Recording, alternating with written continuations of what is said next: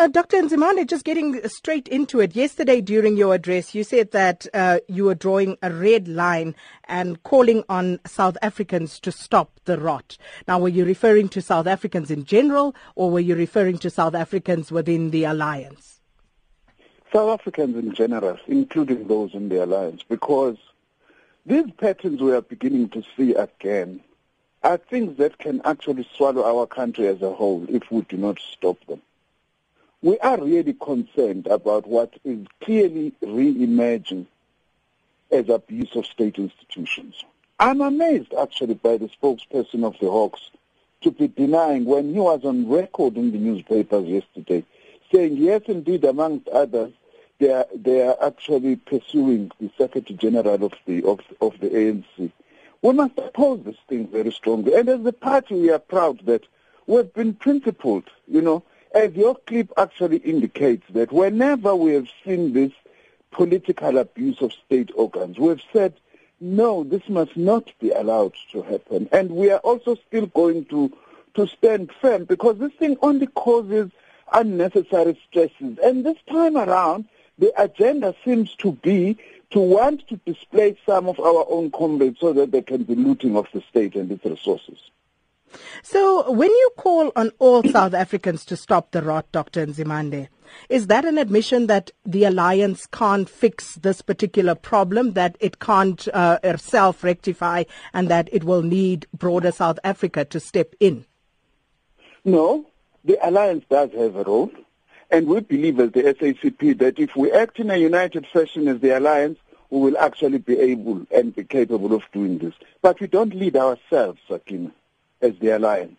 We actually are leading, are placed in a position to lead South African society as a whole by virtue of the fact that this is the governing alliance. So we can't just be inward looking only. Yes, we have to look inside ourselves to strengthen ourselves, to be better leaders of South African society as a whole. But everyone must play a role. We must stop plundering of our country.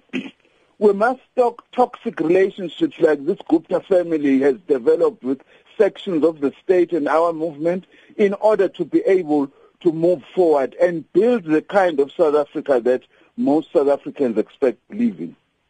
It then raises the question, uh, Dr. Nzimande, about how messages are received within the NEC, because what is the response when these sort of matters are raised in the NEC? Well, there have been discussions in the NEC, as you know. I can't speak for the NEC of the ANC, obviously. I'm not the spokesperson of the NEC, so you will understand my constraint in that regard. But you are aware that the, NEC, the ANC, especially the Secretary General, has been consistently communicating about this matter. There was an attempt by the ANC itself to try and deal with this matter, which we as the SACP refer to as the corporate capture of the state but there wasn't much success with that process.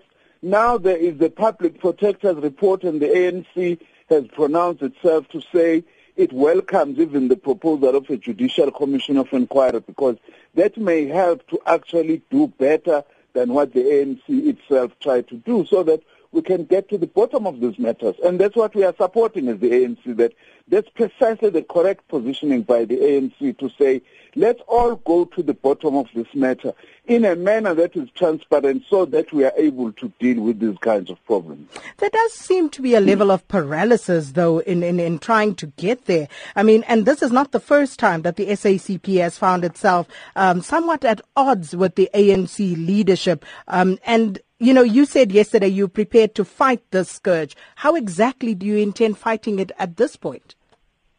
I don't think we're at odds with the ANC leadership. As I say, Sakina, now, the latest statement by Zizi Kodwa said they welcome this public protector's report and they are looking forward to cooperating with the Judicial Commission of Inquiry. Remember, we were the first ones as the SACP to, to call for a Judicial Commission of Inquiry into this problem. So insofar as the pronouncement that has been made by the ANC, we are not at all at odds. In fact, we are very pleased that we are on the same side in terms of taking these matters forward. Do you feel that your voice is being heard, though? Do you think that uh, you are being taken seriously, or uh, has it come to a point where the SACP would start thinking about going it alone outside of the uh, of the ANC? Well, the two things are slightly separate, uh, though they are related, Sakina. You know, we feel we are being heard. We feel we are being heard inside the alliance. We feel we are also being heard in broader society because we don't only talk inside the alliance, we also talk to, to broader society. Many of the issues that are for public debate today, as you yourself acknowledged when you were interviewing Comrade Solly last week, were issues that we had raised as the SACP on many of, of, of, of these fronts. The issue of whether the SACP will contest elections or not is a matter for ongoing discussion that was raised some 10 years ago inside our structures, and we've got uh, processes that we have embarked upon. We created what we call the State Power Commission, which part of these articles, the, the discussion documents that we are, we are releasing now, are a reflection of where the debate is and how do we want to actually take, take the debate forward. Because it's an important matter, but also it's a matter that we must handle with care as to how do you make sure that we move the alliance Does the SACP contest elections on its own, or we need to change the way in which the alliance is, is, has been operating? In fact, for us as the SACP, we think that some aspects of the way in which the alliance is working are outdated. We need to relook at them. And also in your call for the intensification in the struggle against the abuse of state organs, who is abusing state organs at this time, Dr. Nzimande?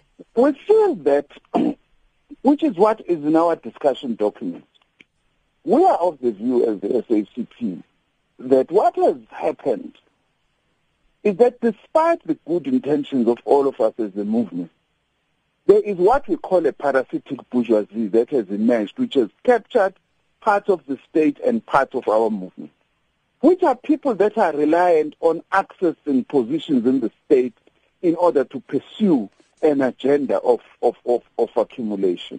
That is the, the reality that we must face. That is the reality that our people were saying in the, in the last local government election. We are not happy about these things. You have to correct these things, otherwise you will pay a, a, a heavy price.